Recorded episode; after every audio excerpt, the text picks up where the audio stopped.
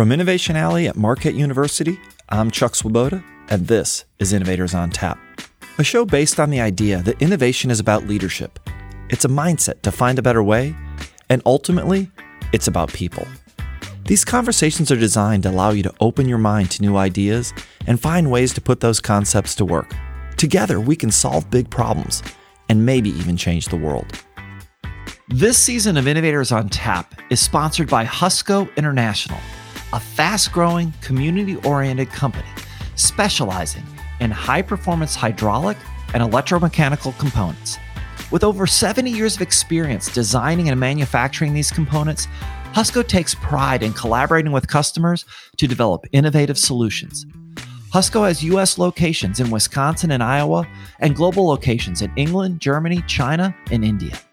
A privately owned company that offers more than just a job, a career at Husco is an entrepreneurial experience full of incredible opportunities for growth, creativity, and innovation. Go to husco.com to begin your next adventure and put the lessons you've learned from the podcast to work.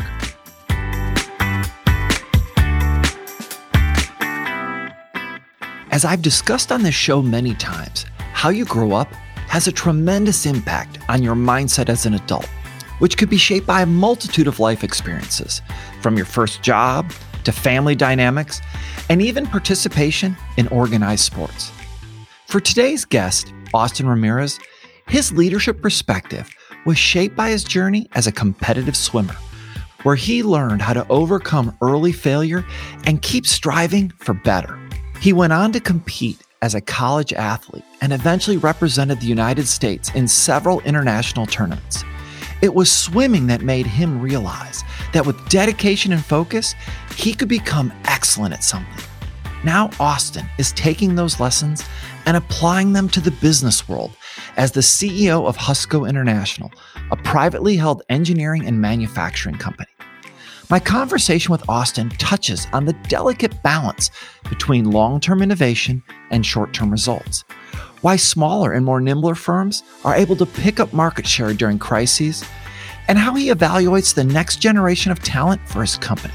Austin also discusses his time as a White House fellow during both the Obama and Trump administrations, and his involvement with the organization Democracy Found, which is advocating for ranked choice voting across the U.S. As Austin likes to say, getting our democracy healthy again? I don't think there's anything more important than that. That's what's on tap today. Enjoy.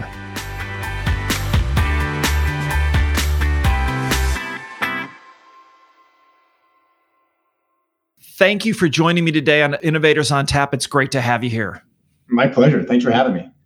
So I know that you had a pretty illustrious swimming career, competing, I think, in the World University Games, an Olympic Cup, and the Pan American Games. But I also read a story that you got off to kind of a rough start when you said early on you had a scary experience where you fell off a dock and your dad had to fish you out of the water. I'm curious, do you think that experience set you back, or did it actually serve as motivation for your swimming career? It's funny how you look back on your life, and I've got a few really vivid childhood memories. And one of them is being under the water and feeling the darkness around me and having my dad's hand actually, come down from what seemed like heaven to me and pull me out of the water. But to be honest, I don't even connect it with my swimming career in that I can't remember being afraid of the water either before or after that. Swimming was what, that was my parents' vehicle for burning off my excess energy and making me a manageable child. So I never had any choice whether I was going to swim or not. It was their technique for keeping me in line. So I've been a swimmer as long as I can remember, even despite that early near drowning experience. So I read that there was a moment when you were in high school that after a summer, I think you said, of not so serious training, that you went out and I think you won a heat of the 800 freestyle and you ended up getting a medal, and it kind of started you asking yourself, what do you think you could accomplish if you really set your mind to it? And I'm curious if you could describe that moment, and then did that translate into your professional career? That's a great question. I think the short answer is yes, it did translate. And before that happened, it was my junior year in high school, and I loved swimming. I was a pretty good swimmer. I think I'd won some state championships before that. So, I was an accomplished swimmer, but I was good figuratively speaking, in a small pool, right, in Wisconsin. And this was the first time on a national stage I'd ever had a real breakthrough. And I realized, you know, holy cow, I can actually be excellent at this at a whole another level that I had never contemplated before. And that really launched my swimming career and you know, ultimately gave me the opportunity to compete at a very high level for the United States. It translated into my career in the sense of it gave me a real hunger for excellence, right? I learned that I liked being great at something, not just good at something, but great at something. So, you know, getting to the business today. So you're the president and CEO of Husco, and it's a privately held engineering and manufacturing company.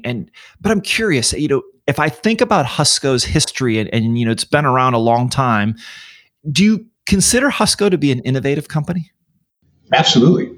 People think about innovation in different ways. For us, we've got three core values, one of which is what we call practical innovation.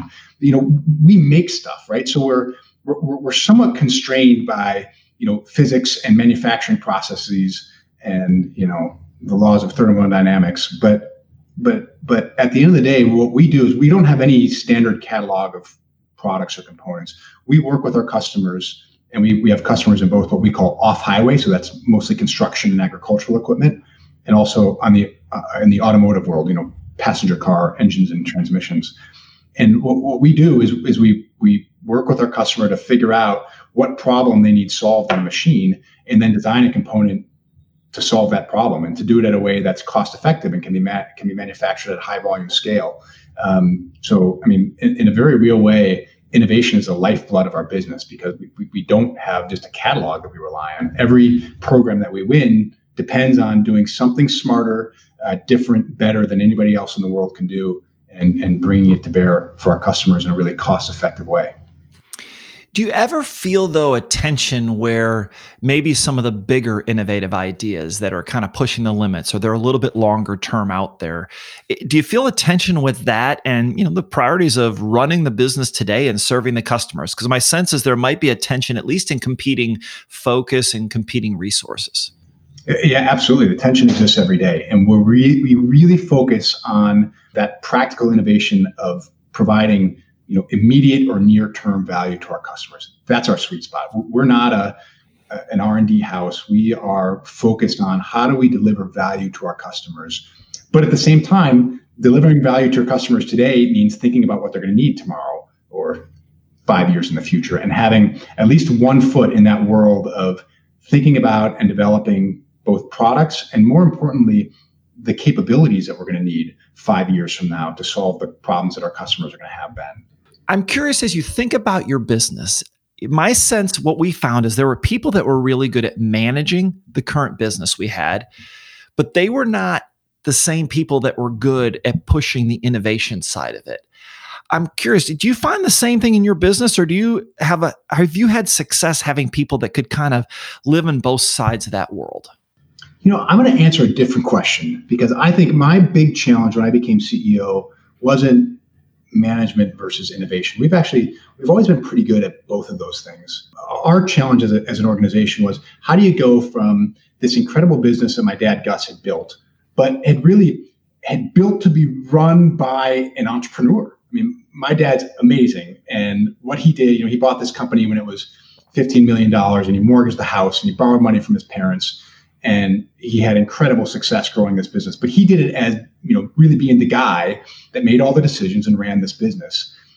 By the time I came in, not only am I not as smart as my dad, but the business had grown to a point where I just wasn't capable of running the business like he did. And so my challenge was, how do I really start professionalizing this business and building layers of management? And I don't mean that in a hierarchical sense. We're actually a pretty flat organization, but how do I build layers of management within this business that could make all the decisions that historically had come to my dad to make, and build the competence through our management team to really be able to do the management side of the business, be able to do the innovation side of the business, be able to do all the other things that we need to do to go from being, you know, a $200 million business to being, you know, a $1 or $2 billion business, which is what we aspire to do.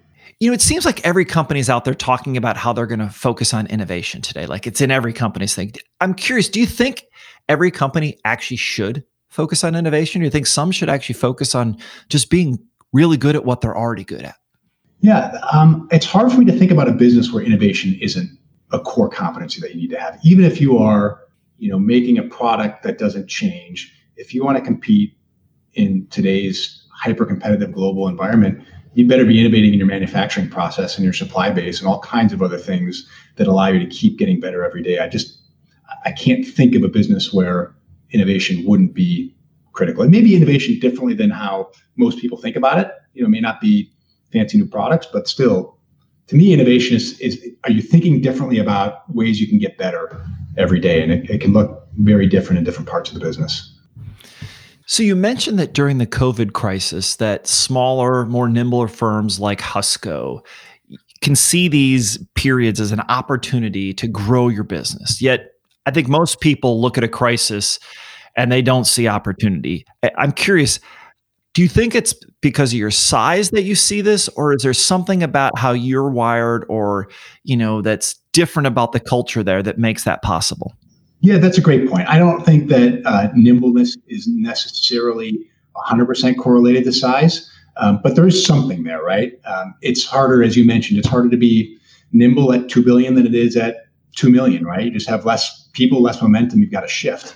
One of the things we work really hard to do is to maintain our culture and the aspects of our culture that we think make us successful as we grow. And it gets harder as you grow because you got more people and more momentum and all these things that make it harder to maintain the positive aspects of your culture that have made you successful in the past. But yeah, when I think about recessions, we always pick up market share in recessions, whether it's a pandemic recession or a financial crisis or anything else. Our competitors tend to be, they're much bigger than us. They're great companies like Parker Hannifin and Bosch Rexroth. These are big multi-billion dollar global companies, but we can move more quickly. We can react to what our customer needs faster than they can. And these times of turbulence they always give us more opportunities to grow. So if Husco was a publicly traded company, how do you think you'd have to change your approach to running the business? I'm not saying you want to be public, but if you did, what do you think would have to be different?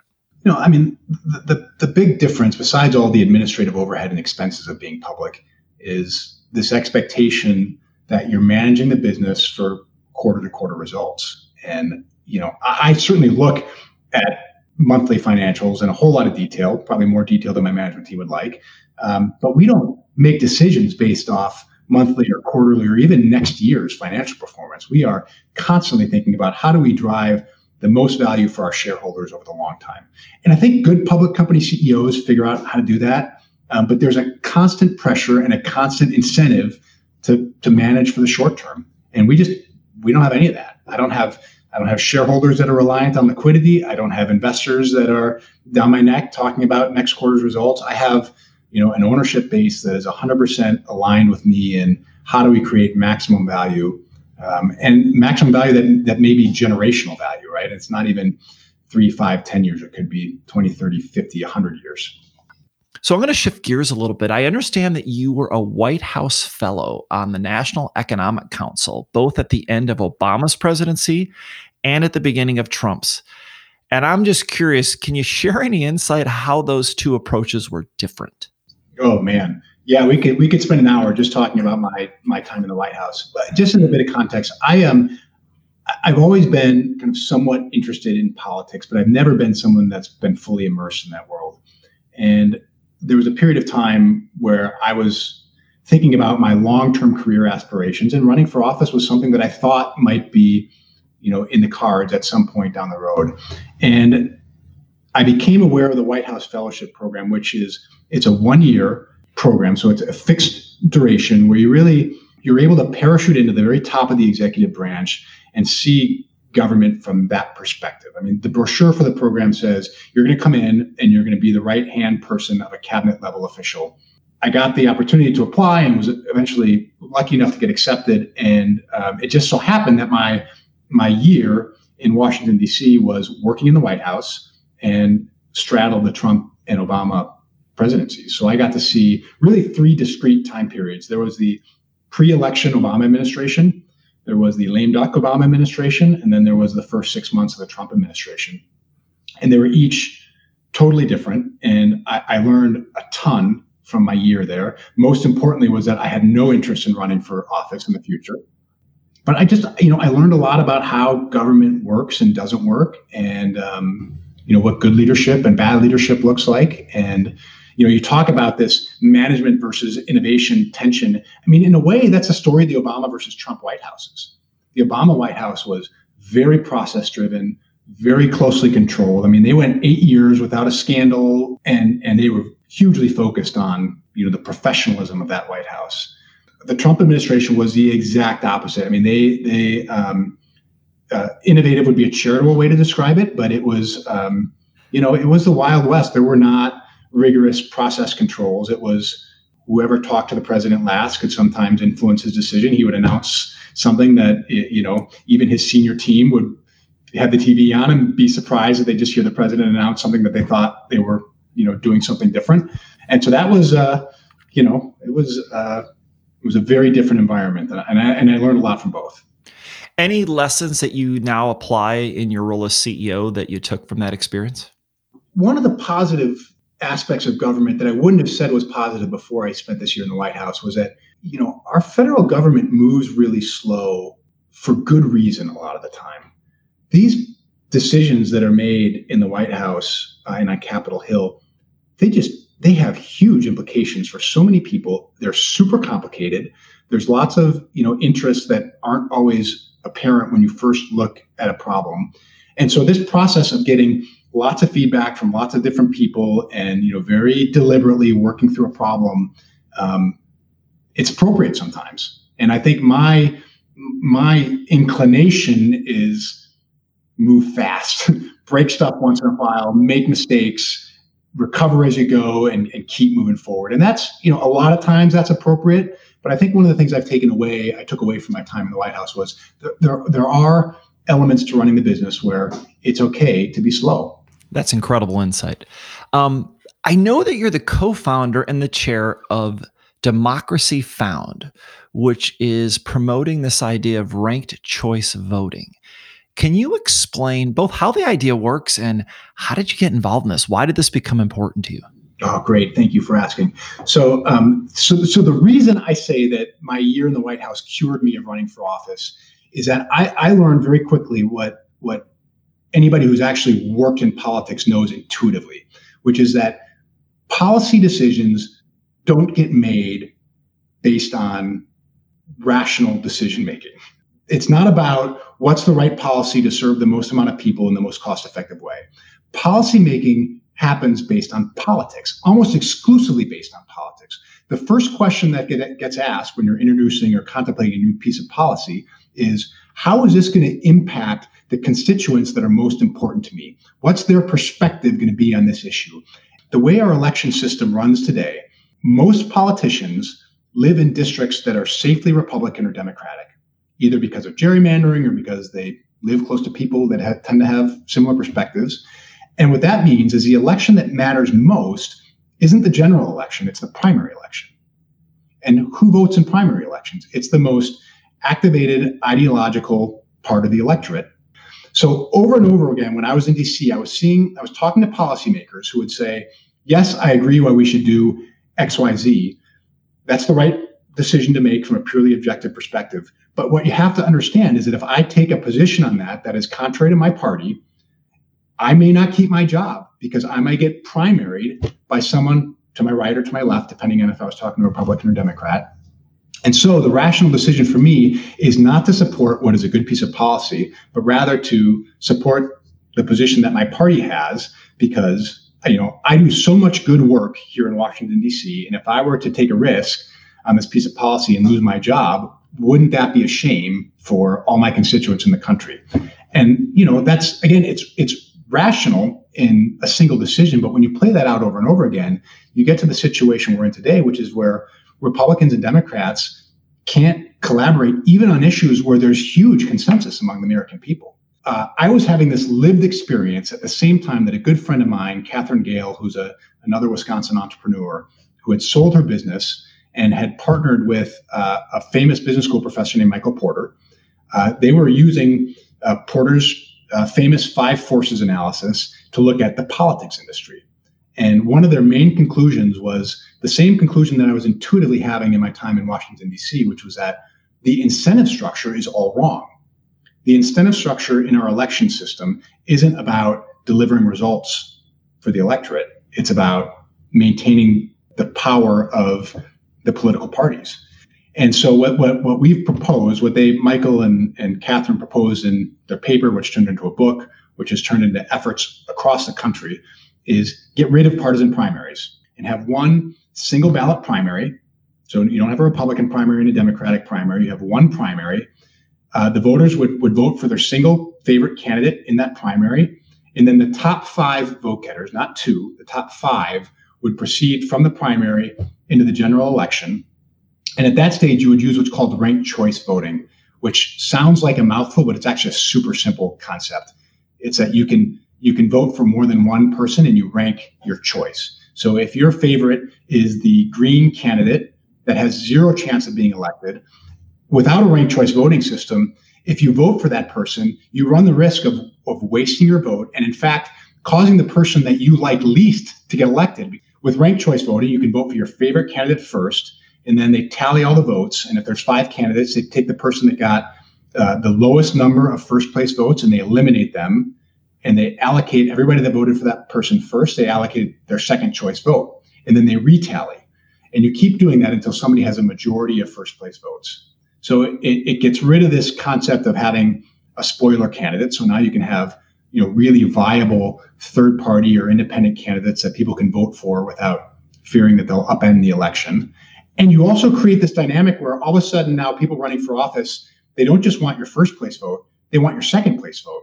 So there's not as much incentive to be nasty in your campaigning as there is to try to stake out positions that are attractive to the highest number of people in your district, which, you know, I think you combine those two things together, all of a sudden you've got, even if you don't change out a single person in Washington, D.C. or Madison, Wisconsin, you've got people operating under a different set of incentives that will result in them making policy decisions that serve their constituents much better than today's election system does.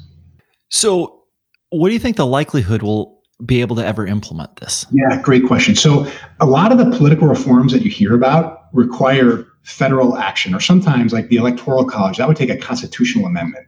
Regardless of what you think about the Electoral College, we're never, ever going to have a constitutional amendment to change that. So in my view, the most powerful reforms have to be the ones that you can actually implement.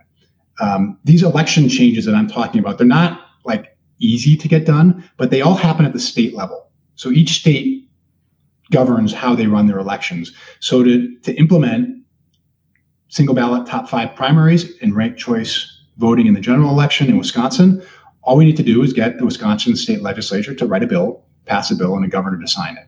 So that's not easy. There's lots of entrenched interests that don't want to see the status quo change, but it's a lot easier than changing the Electoral College or something that requires the U.S. Congress to take action on. If you're enjoying this episode and want to learn more about how you can discover the mindset to pursue the impossible, please check out my new book, The Innovator's Spirit, where I explain the beliefs that lead to the behaviors that make innovation possible. It is available on Amazon or wherever books are sold. Now, let's get back to the show. So I'm going to switch gears now because I want to go into a series of questions that get into your specific mindset and really talk a little bit about how you view, you know, both innovation and entrepreneurship. And I want to start with a question that is, do you think your personal success has come more from avoiding failure or embracing failure? Yeah, I mean, I know you pose it as a binary, but I don't think it is a binary. I certainly want to minimize the likelihood of catastrophic failure. I think any sort of change that you're going to implement, whether it's in business or in life, comes with risk. And so you've got to be able to accept and embrace risk. But whenever I make decisions, I always think about what's the worst thing that could happen here, and how do I minimize the probability of that happening? So again, I'm not sure it's an either or. You got to be comfortable with some level of risk and failure, but at the same time, if you're not really focused on particularly those sorts of fatal failures, then, you're going to get yourself in trouble pretty quick. So if you're focused on building a team that their goal is innovation, what dynamic is more important for that team? The brutal truth or psychological safety? Now, again, I know you're trying to be provocative here. But I think if you combine an environment where it's okay to fail, you can create psychological safety, but at the same time, have a culture that is absolutely embracing of the brutal truth. So I don't think you can have innovation without both. If people are afraid, they're not going to innovate. But if they're innovating and not focused on the brutal truth of either the technical feasibility of what they're working on or the commercial feasibility of what they're working on, you're just going to be wasting resources and effort. So you got to have both. You got to figure out a culture that can embrace both. So when you're confronted with a problem, are you more likely to think outside the box, build a better box, or set the box on fire? That's a great question. I want to say set the box on fire. That's what my heart is screaming. But the reality is we make physical products, right? I'm an engineering and manufacturing company.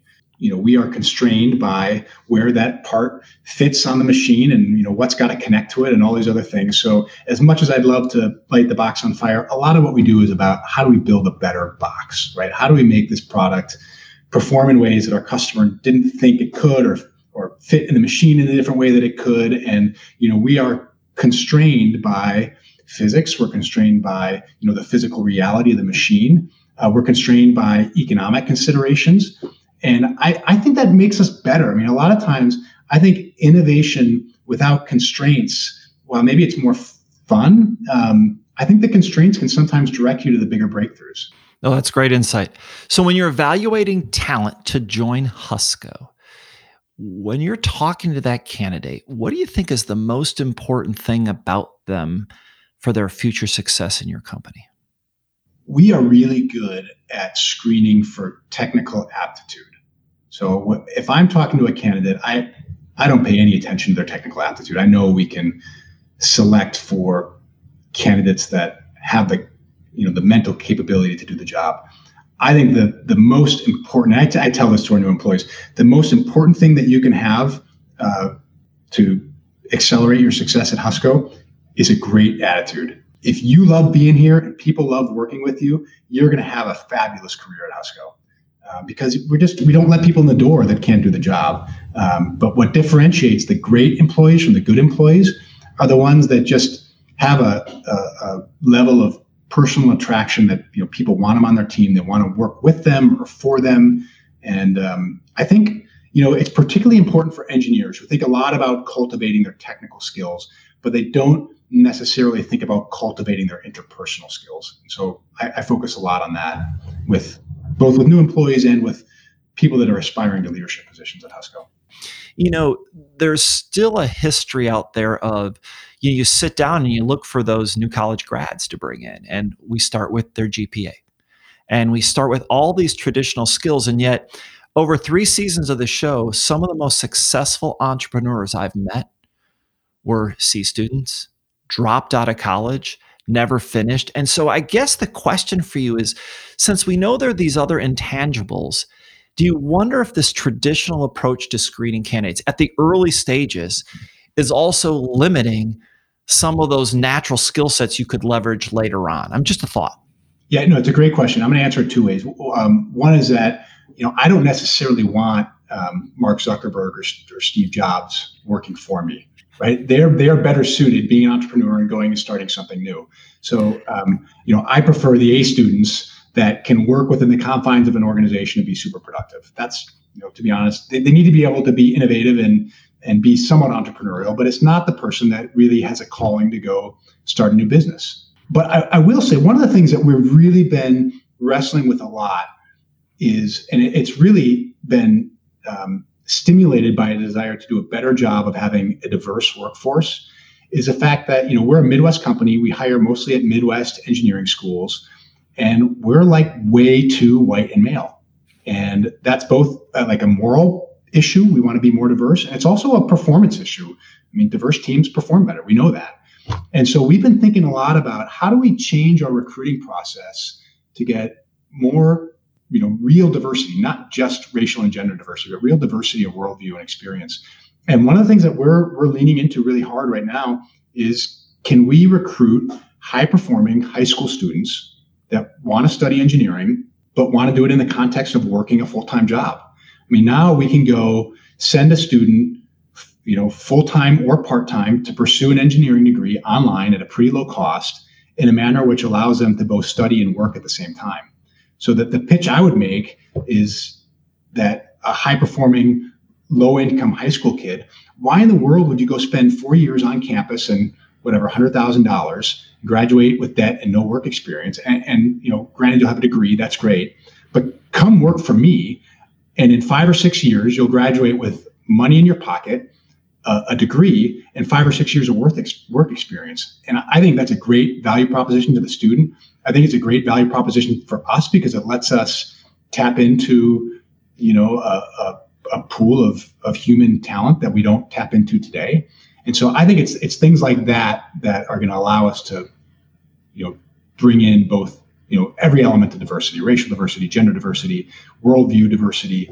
And so that's what we're focused on, thinking about how do we think outside the box or light the box on fire relative to recruiting and finding the best talent. So this has been awesome. But before we wrap up, is there anything else you wish we would have talked about or you want to mention? I really appreciate you asking about the election reforms. To me, what I do at Husco is great, and we have, you know, impact in our industry and on employees' lives, and we do lots of great things. But, you know, getting our democracy healthy again, I don't know that there's much more important than that.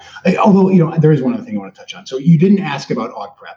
You know, one of the best things to me about being a private business, a private closely held business, is that we've got the flexibility to use our success, not just to return, you know, profits to generic shareholders.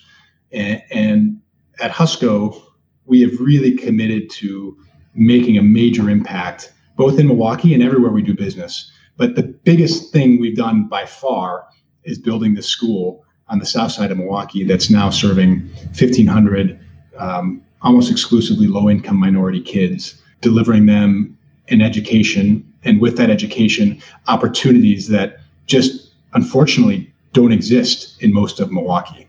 And so I take so much pride in that, and our employees take so much pride in that.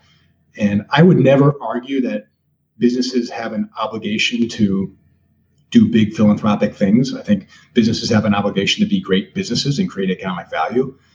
But being part of an organization like Husco, where you know that so much of the value that we generate is going back into the community and into improving people's lives, I just think that's awesome.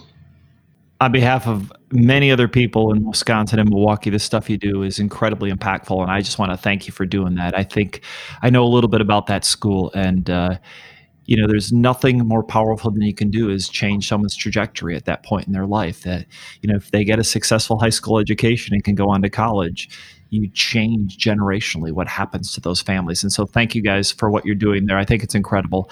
And I want to thank you for being on the show. Your insights and experience have been phenomenal. Thank you. And we look forward to maybe having a chance to do this again someday. Yeah, this was fun. Great question, Chuck. I really appreciate the opportunity, and Come tour AugPrep or come tour Husco next time you're in Milwaukee.